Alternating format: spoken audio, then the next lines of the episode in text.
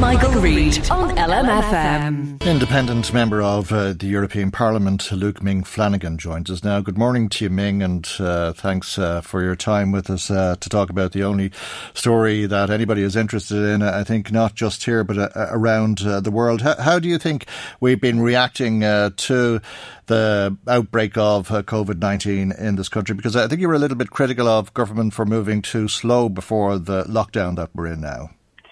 Well, look at uh, for the last couple of weeks, uh, I have been urging the government to act quicker, whether that be cancelling the Patrick's Day parade, whether that be restricting visits to nursing homes, or whether that be uh, letting the uh, Italian supporters in here uh, after the rugby match was cancelled. But look at um, there's absolutely nothing you can do about the past. You can't change the past, and what uh, we've got to make sure is that everything is got as right as we possibly can get it from now on, whether that be uh, personal protective equipment, uh, getting enough of it, getting the right spec, or whether that be making sure that we have enough intensive care unit beds, enough ventilators, et cetera.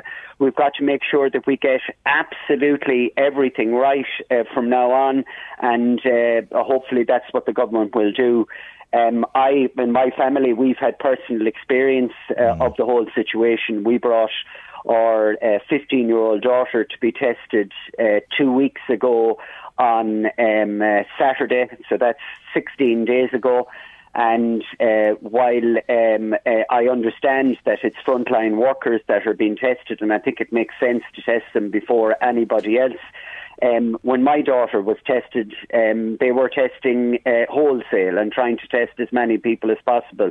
But when you sit down and you look at the information that comes out on the news every evening and the number of tests done and the number of results, et cetera, you'd have to wonder um, exactly what the true figures are. Yeah. When I know personally someone in my own house, my daughter, who's now waiting sixteen days for a result, has been isolated in her own room, having her meals left outside for over the last two weeks.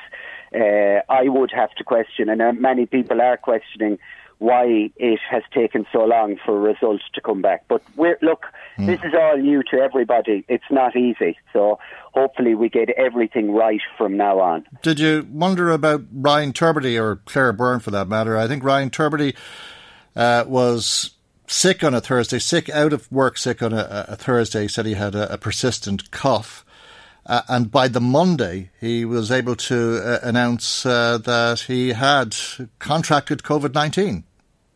Yeah, I think uh, a lot of that might have to do with uh, how early they went in for testing and how the turnaround was quicker at the time. Mm. I, I don't know the specific circumstances for themselves. If and I, I remember, remember, it was after they changed the criteria, if, uh, and, uh, and I'll stand corrected on that, but I, I think it was when they uh, came out with this now very uh, strict criteria that you have uh, to be in one of uh, the priority groups, uh, and uh, then there's the additional measures, uh, which uh, would be that uh, you'd be in in touch with uh, somebody who had uh, COVID nineteen or that yeah, type of thing. Have, yeah, uh, they have the, the, uh, the criteria mm. are more stringent. And when we did ring, when my wife rang the doctor, um, uh, it was on the basis that my daughter had a very bad headache, had uh, tightening in the chest, and had uh, a very bad cough. She didn't mm. actually have a temperature. So as you do with the child, we were worried and we rang and uh, we were brought in for a test. And I do remember at the time people saying, oh my God, how come you managed to get a test within three days? I think uh, it was more random than anything else or who you were. And uh, the fact now that we're waiting basically sixteen days for a result yeah. will tell you that uh, it just seems to be uh, potluck. But I think the important okay. thing to take out of this, though, is that when you hear the amount of people who have come up positive when tested, Um, I think you have to take it with a little bit of a pinch of salt because uh, uh, basically uh, the amount of results that mm. people have got back uh, from the people that I've spoken to, well, there's an awful lot of people waiting for results that we don't know the mm. true situation. So oh, I suppose the best yeah. advice yeah. that anyone yeah. can give and anyone has been given is to stay at home. Uh, since for the last sixteen days, the closest mm. anyone in my family has got to anyone was uh, about five metres away, and we are going to continue to adopt the attitude that absolutely everyone in our house has it. How, how, how, how is she? Everyone we approach yeah. has it, and that way we lessen the chance of spreading. How is she now, anyway? How's your daughter? Um, uh, my daughter's uh, it still has uh, the same cough, uh, maybe a little bit worse. It right. doesn't seem to have progressed in any way. If it wasn't for the fact that uh, um, uh, the virus is going around and everyone is talking about it, mm. uh, we just we wouldn't have taken an amazing amount of notice of it. We'd have just done what we normally do when mm. she'd have a cold or a flu. But uh, obviously you're a little bit more worried uh, in the current situation. But at the moment, uh, we're just waiting for it to get better and uh, just to get mm. back to well, whatever sort of normality yeah. is out there for well, us. As you say, I think we all know a number of people who are waiting for test results, waiting to be tested, uh, and indeed people who have been told to isolate. Their G P has said, look, yeah, you have to assume that you have it and just stay home and you're not going to be tested. So the figures uh, are really not worth looking at in terms of the number of people who have been identified as having coronavirus. Uh, it's uh, the number of people who've died as a result of covid nineteen and the number of people who were in hospital and the number of people who were in I C U. And those numbers uh, are beginning to swell at this stage. Uh, they're expecting a, a surge uh, this week, and uh, there could be some very hard times ahead. Yeah, well, if you if you look at uh, how it has gone on gone in other countries, whether that be Italy, whether that be France, Spain, and now we're looking at the U K, um, it does come to a certain peak. Uh, the ideal scenario, uh, given that we, we have this virus and we, we don't have a vaccine, is that you limit that peak Uh, to uh, as minimum a level as possible so that the health service can deal with it. Uh, we will expect more waves of this. It isn't going to go away uh, after it hits the first peak. Uh, the only time it will go away is when we find a vaccine. And if you listen to, I suppose, the most optimistic reports from someone like Angela Merkel is that potentially... Potentially, and this would be a kind of a miracle because it usually takes longer than this, potentially by early autumn they might have found a vaccine. But I think one thing we've got to get used to, until a vaccine is found, uh, what we're doing now is going to have to continue, whether that be in a more extreme form of a lockdown or in the state that it is now. And I think it'll be in the state that is, it is now, because if you look at the surveys that have been done, people are actually sticking to this, difficult and all as it is. But uh, this is going to keep coming until we find a vaccine. So in the meantime, we've just got to keep the, the, the hatches battened down, and uh, hopefully our health service can deal with it.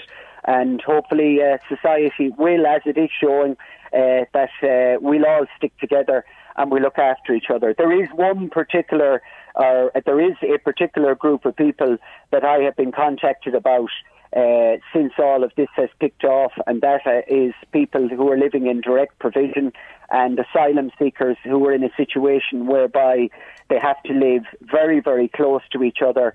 Uh, the government really needs to do something about this, and they need to do something about it quick, because we are going to see a very, very high rate of infection. And if anyone says, oh, well, you know what, we've got to look after our own first, first I'd say that's the wrong attitude. And secondly, we are quite literally all in this together.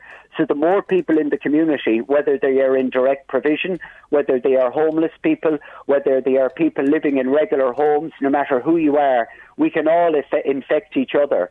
So unless the government takes care of everyone and the most vulnerable, then everyone will be affected by this. So I would appeal here and now on your radio station for Charlie Flanagan to take this situation very serious, because it's not right. You've got to protect the most vulnerable. And we are all in this together. We yeah. need to look at those words and act upon them and make them real, and not, not let it just be a throwaway catchphrase. Indeed, we heard just a few moments ago how difficult it can be for travellers uh, to self-isolate and uh, to follow the physical distancing guidelines uh, and so on. Uh, it's easier to do this for some than it is uh, for others. Uh, there is also hope, uh, I think, that there's an existing vaccine uh, that can uh, be used, uh, can be adopted uh, to deal with uh, COVID nineteen, and if that is uh, the case, uh, it could be available in months. Otherwise, it could be twelve or eighteen months for that matter, as you say. Uh, this isn't a problem that's unique here or uh, in uh, this part of the world, uh, and you've been critical of how the E U has been making funding available for this particular problem and to help countries to tackle it. Well, really, like the E U was in a fantastic position uh, to do something about this. It was in a position with the E C B whereby we could have printed money and we could have made it available to people without states worrying about ending up with uh, massive deficits and having to impose austerity on people in the future. But instead, like all I have seen, and we are having another meeting of the European Parliament on the fifteenth and the sixteenth of this month uh, remotely, all that I have seen is that the states have come to an agreement that uh, countries who haven't spent their cohesion funding can now spend it and uh, use it to create matching funding and spend even more. But unfortunately, well, whether it be unfortunate or not, uh, the result is that Ireland gets virtually nothing because we had our cohesion funding spent already. So at a time when uh, the European Union, which is there uh, to help us, Um, uh, because apparently we're a small country mm. and to help all small countries come together uh, to increase our chances uh, of dealing with any crisis that may come our way.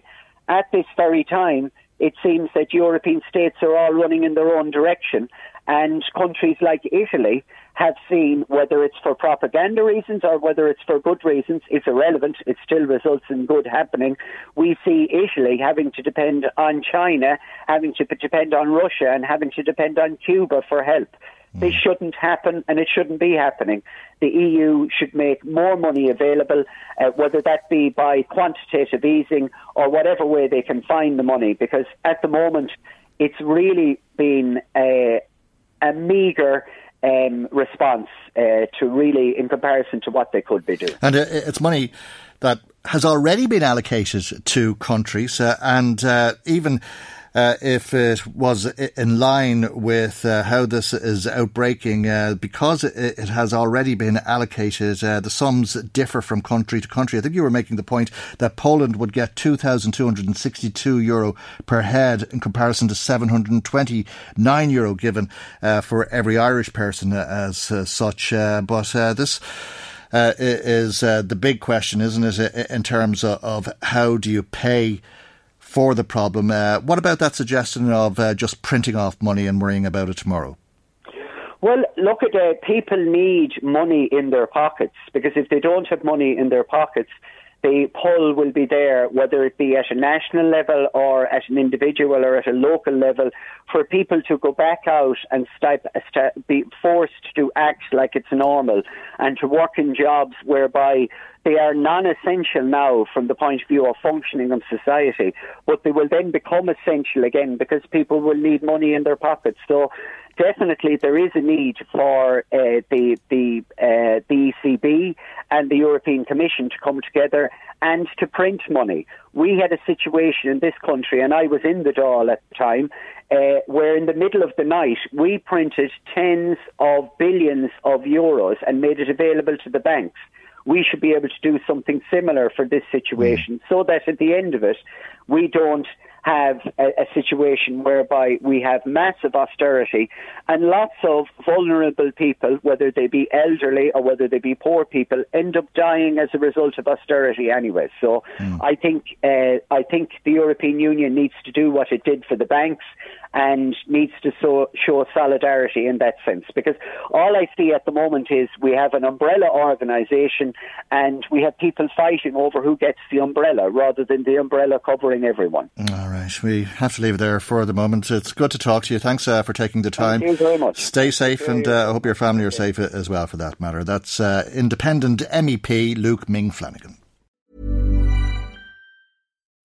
When you need mealtime inspiration, it's worth shopping Kroger, where you'll find over thirty thousand mouthwatering choices that excite your inner foodie. And no matter what tasty choice you make, you'll enjoy our everyday low prices, plus extra ways to save, like digital coupons worth over six hundred dollars each week. You can also save up to one dollar off per gallon at the pump with fuel points. More savings and more inspiring flavors make shopping Kroger worth it every time. Kroger, fresh for everyone. Fuel restrictions apply.